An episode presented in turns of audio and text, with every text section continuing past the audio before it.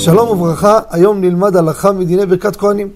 בעבר דיברנו לגבי ברכת כהנים, איפה לעמוד לפני הכהנים. שיש הידור, הסברנו, פנים מול פנים, כמובן מי עושה את זה? רק מי שמועסק בפרישות אמרנו, אבל מאחריהם לא טוב.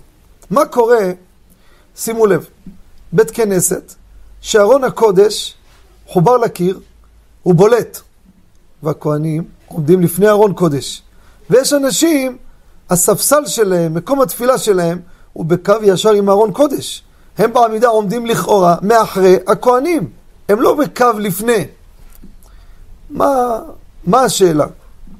הרי אמרנו שאם אדם עומד בקו בעצם אחרי הגב של הכהנים, הברכה לא חלה עליו, אז למה פה שכן יהיה? פה יש מקום לדון. יש פוסקים שאומרים, כיוון שהארון קודש מחובר לקיר, אז זה נחשב כמו הקיר. ואם זה כמו הקיר, תחשוב שהכהנים עומדים צמוד לקיר. אם אני נמצא צמוד לקיר בהמשך הקיר, אני בקו ישר איתם. אם אני בצדדים של הכהנים, הברכה תופסת. ככה יש דעות מגדולי הפוסקים. הלכה למעשה, ככה הכרעת המשנה ברורה, כיוון שבקלות אפשר לזוז קצת קדימה, או נקרא לזה אחורה, כדי שלהיות לפני הכהנים, אין לסמוך על הקולה הזאת.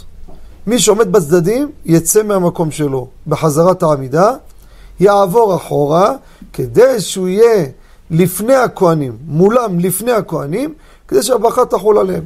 אדם היה אנוס, אין אפשרות, כל מיני דברים קשים, זה ודאי יש על מי לסמוך.